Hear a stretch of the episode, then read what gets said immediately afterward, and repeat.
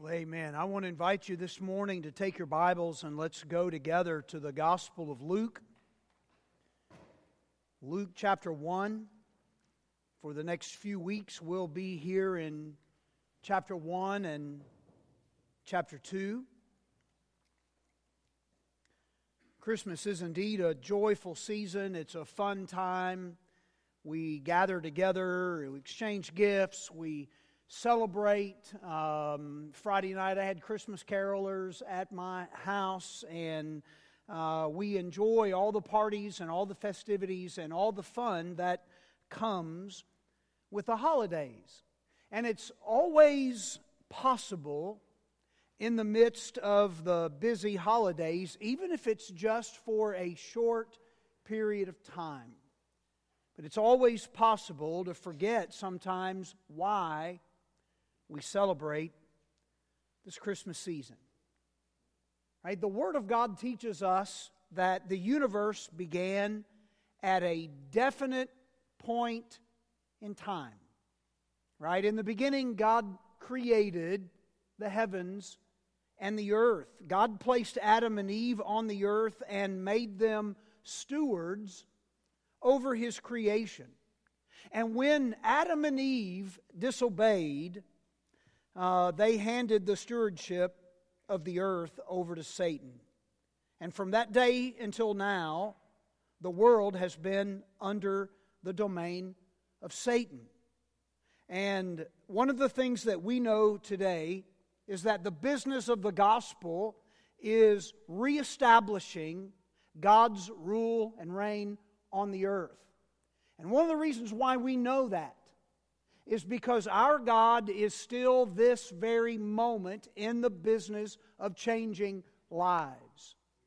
Monday night at our college worship, McKenna Williams, a girl named Sarah, Rebecca, Dustin, Danica, Chase, Wednesday night, we celebrated believers' baptism. This morning, at our Eagle Point campus, four more are following the Lord in believers' baptism. Why? Because God is in the business. God determined right? If the gospel story reminds us of anything during this holiday season, it is simply this when the world fell into enemy hands, God determined to win it back at any cost. And so it is a reminder to us. As Dr. Timothy George once stated, there is a hunger in our souls that no plateful of turkey and dressing and pumpkin pie can fill. And there is a brokenness in our world that no cart full of Black Friday bargains can fix.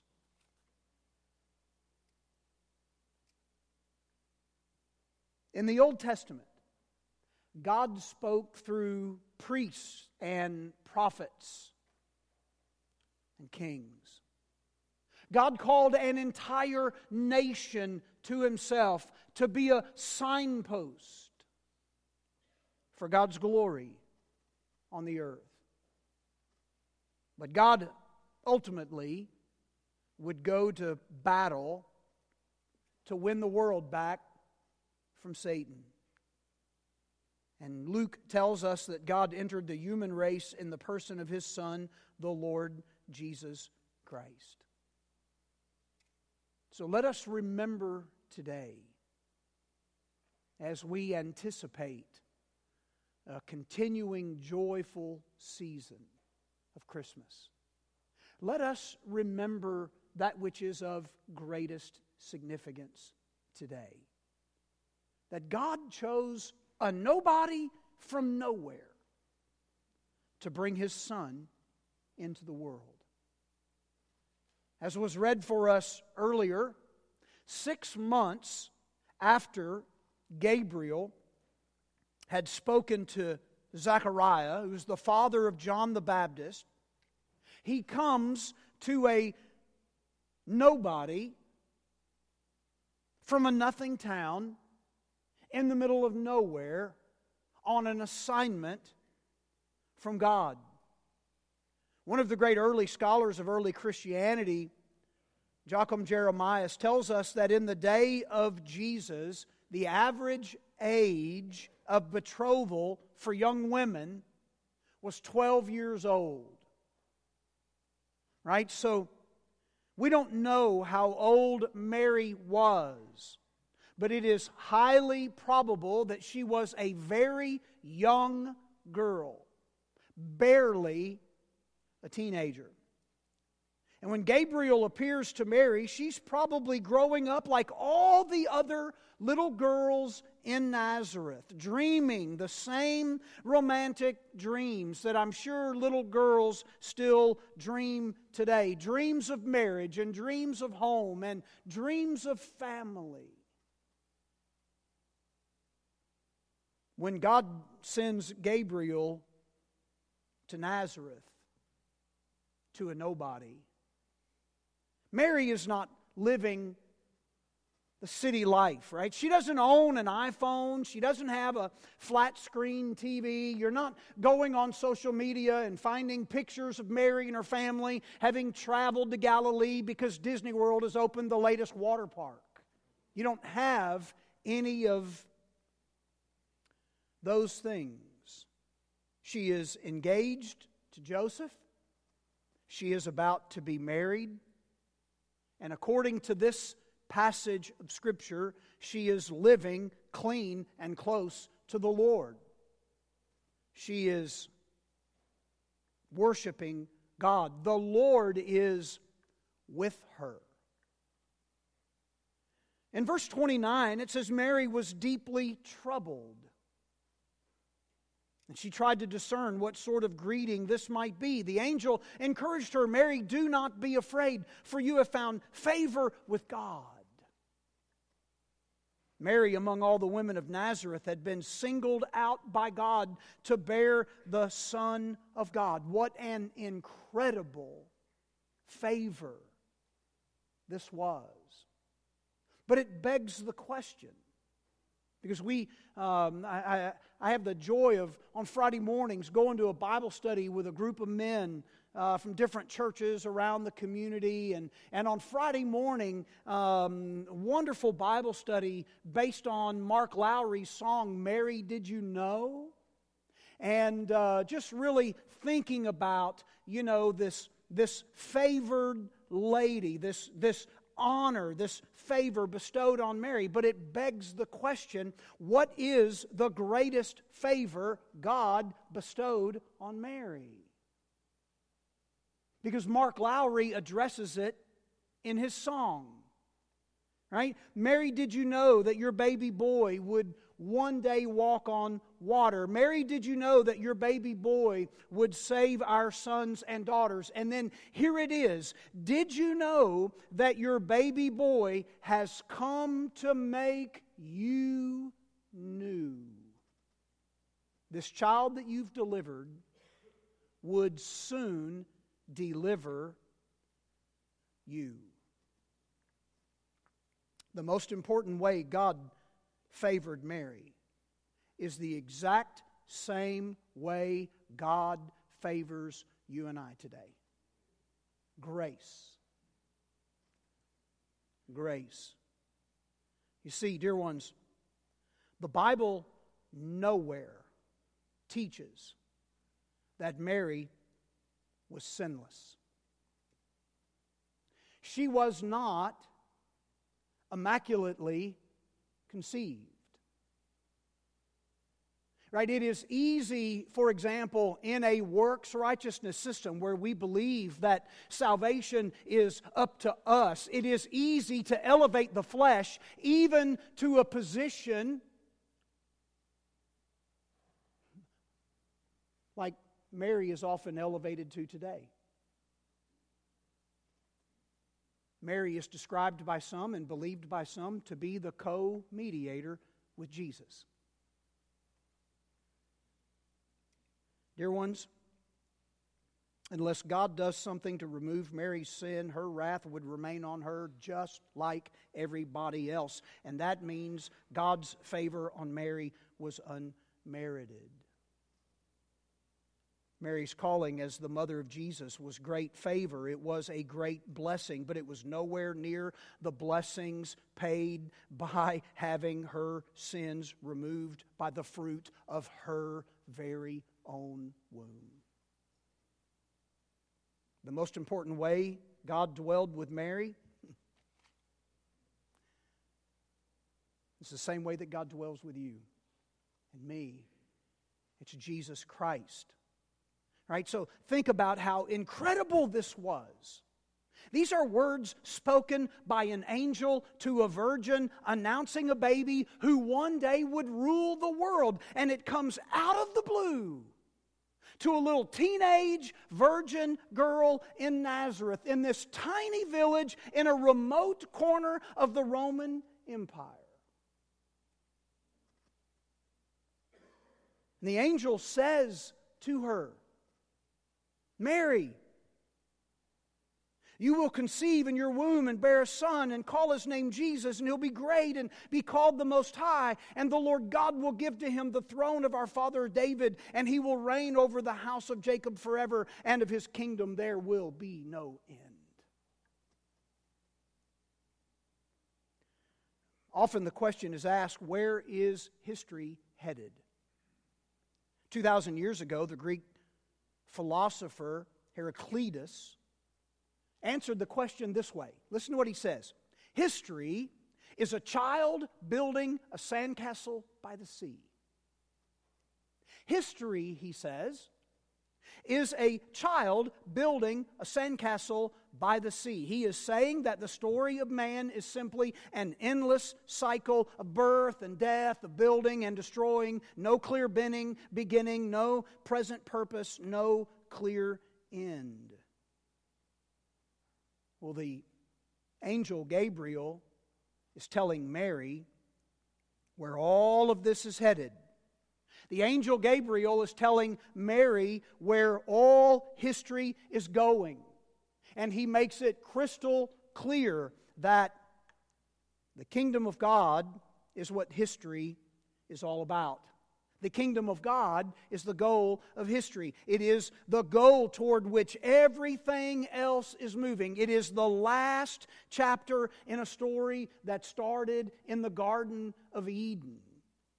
Right? You will conceive and bear a son. You'll call his name Jesus. He'll be great. He'll be called the Son of the Most High. He will rule over the house of Jacob forever and of his kingdom.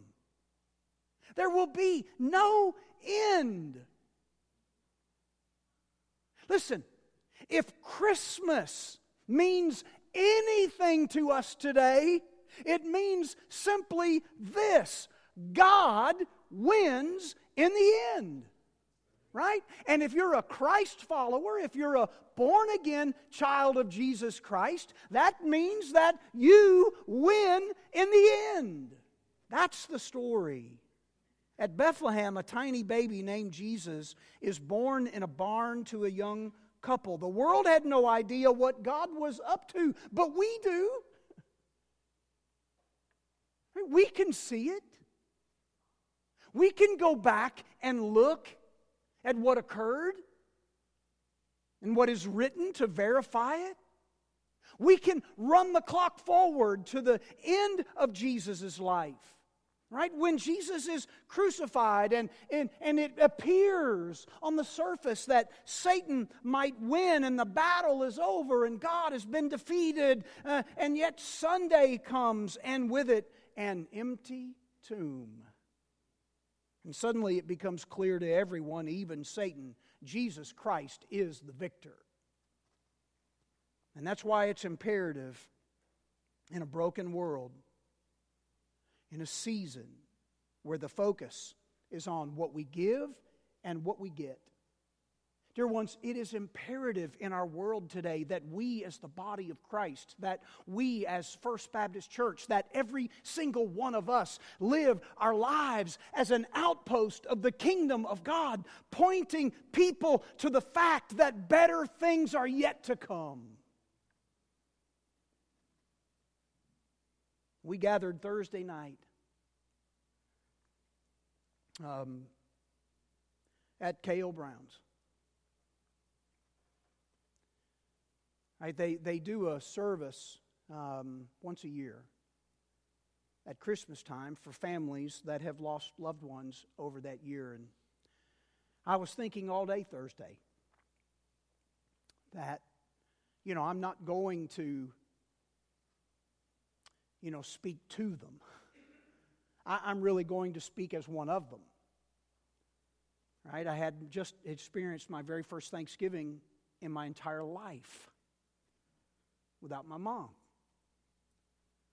Right? I'm facing my very first Christmas without my mom. And it is a reminder because of the beauty of the gospel that better things are yet to come. That God is doing a work and you and I get to be a part of it.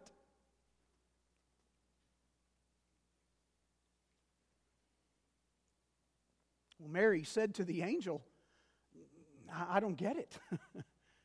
right? How, how, how can this be? Right? I, am I'm, I'm a virgin. I've, I've never been with a man. I mean, Elizabeth and Zechariah, I get it. Yeah, she's old and yeah, they're barren, but you know what? They're married, and I know what happens in a marriage between a man and a woman.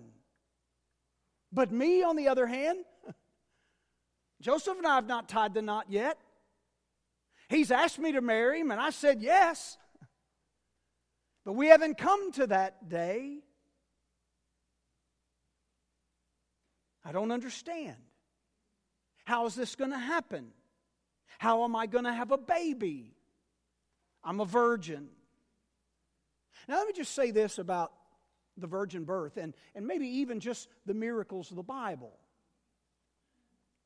If you struggle with maybe some of the miracles of the Bible, if you struggle with the virgin birth, then get in line because so did Mary.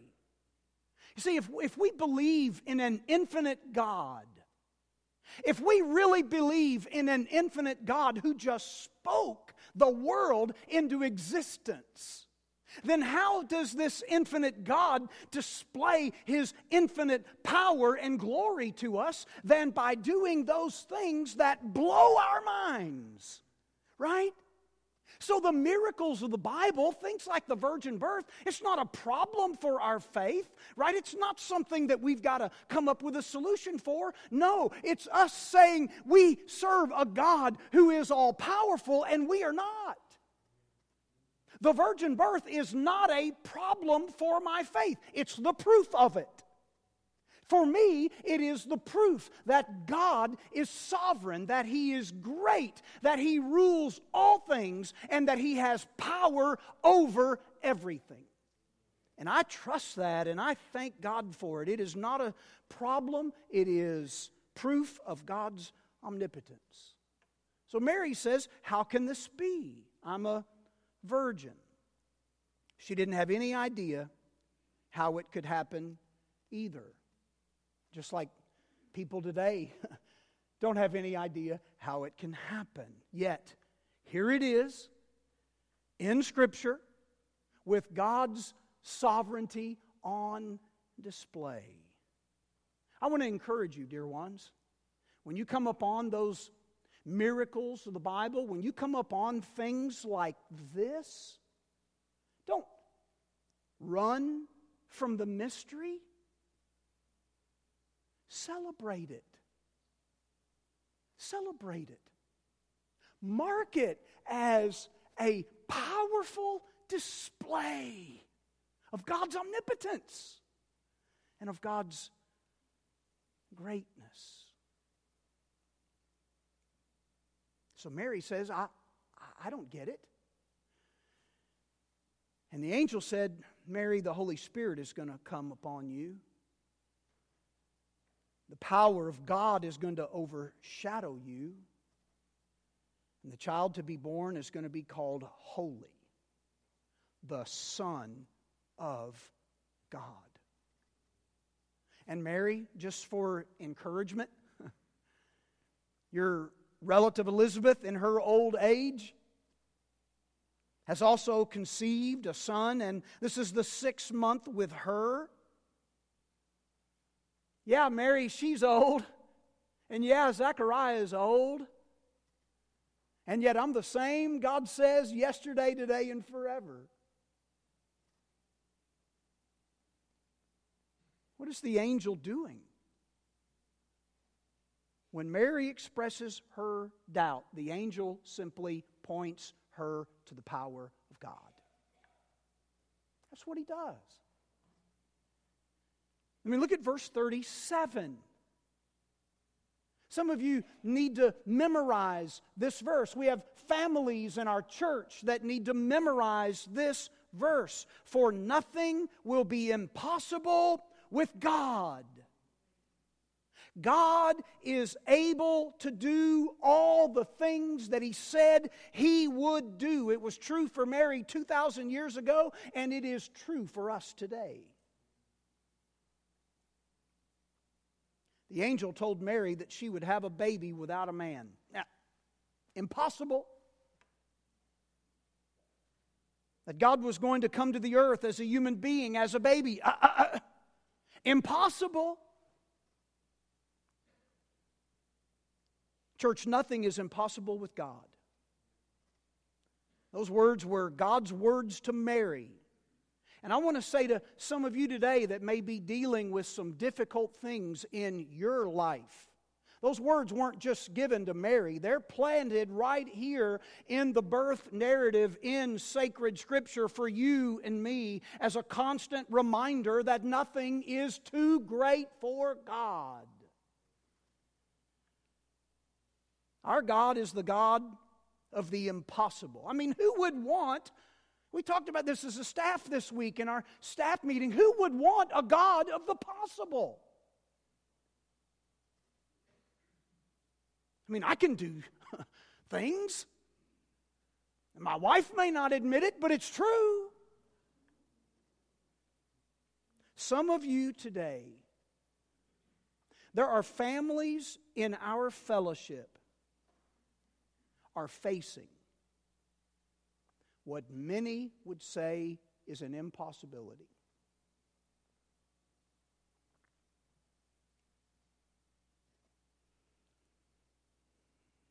And I would simply invite you to invite God into your impossibility because nothing is impossible with God. How do we know that? At one time, all of us, as Christ's followers, were dead in our trespasses and sins. We were by nature the children of wrath. We were following the prince and the power of the air. But God, who is rich in mercy, even Ephesians 2 says, when we were dead in our sins, He has made us alive. At one time, right, you wanted nothing to do with Jesus. Now you can't imagine a day without His presence in your life. At one time, you feared death. But now Christ has transformed your fears into hope. Church, let's celebrate these impossibilities today that we have been transferred from death to life that Christ is not absent from us, He is present with us, that our fear has been turned to hope. Let our response be like that of Mary, right? When God comes and says, in the midst of the impossibilities of our lives, we should respond the exact same way Mary responded. And what did Mary say? Behold, I am the servant of the Lord. Let it be to me according to your word. Behold, I am the servant of the Lord. Let it be to me according to your word. Now, let me just say this today. If you are considering trusting Christ, if you're here this morning and you're not certain if you died today you'd go to heaven, or maybe you're wondering whether or not there's truly anything redemptive in the gospel, here is what you need to know. Everything God said is true. Everything God said is true. Jesus is God's Son. Jesus came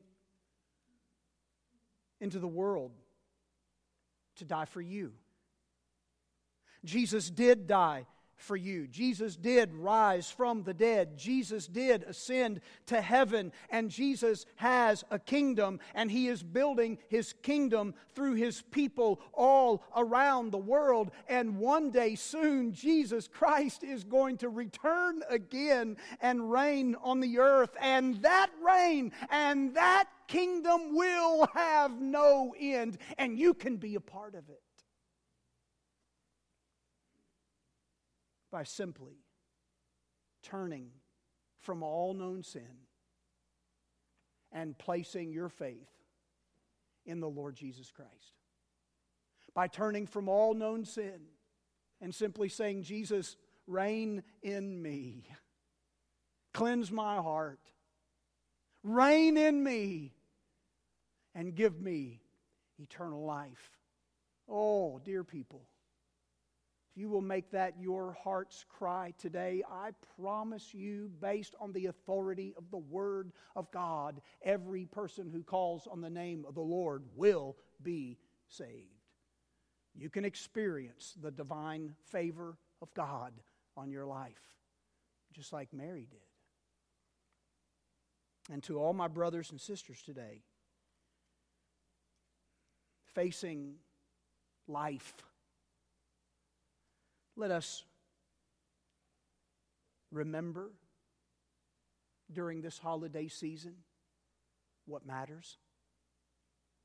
Let us not forget in the midst of the busyness and in the midst of all of the celebrations and in the midst of the focus on material things, let us remember what really matters. Some of you may recall an interview that Billy Graham gave with David Frost several years ago. Billy Graham was asked by David Frost about what mattered. And this is what Billy Graham said. I want you to listen to this. I hope that the last word I utter before I die would be simply this Jesus.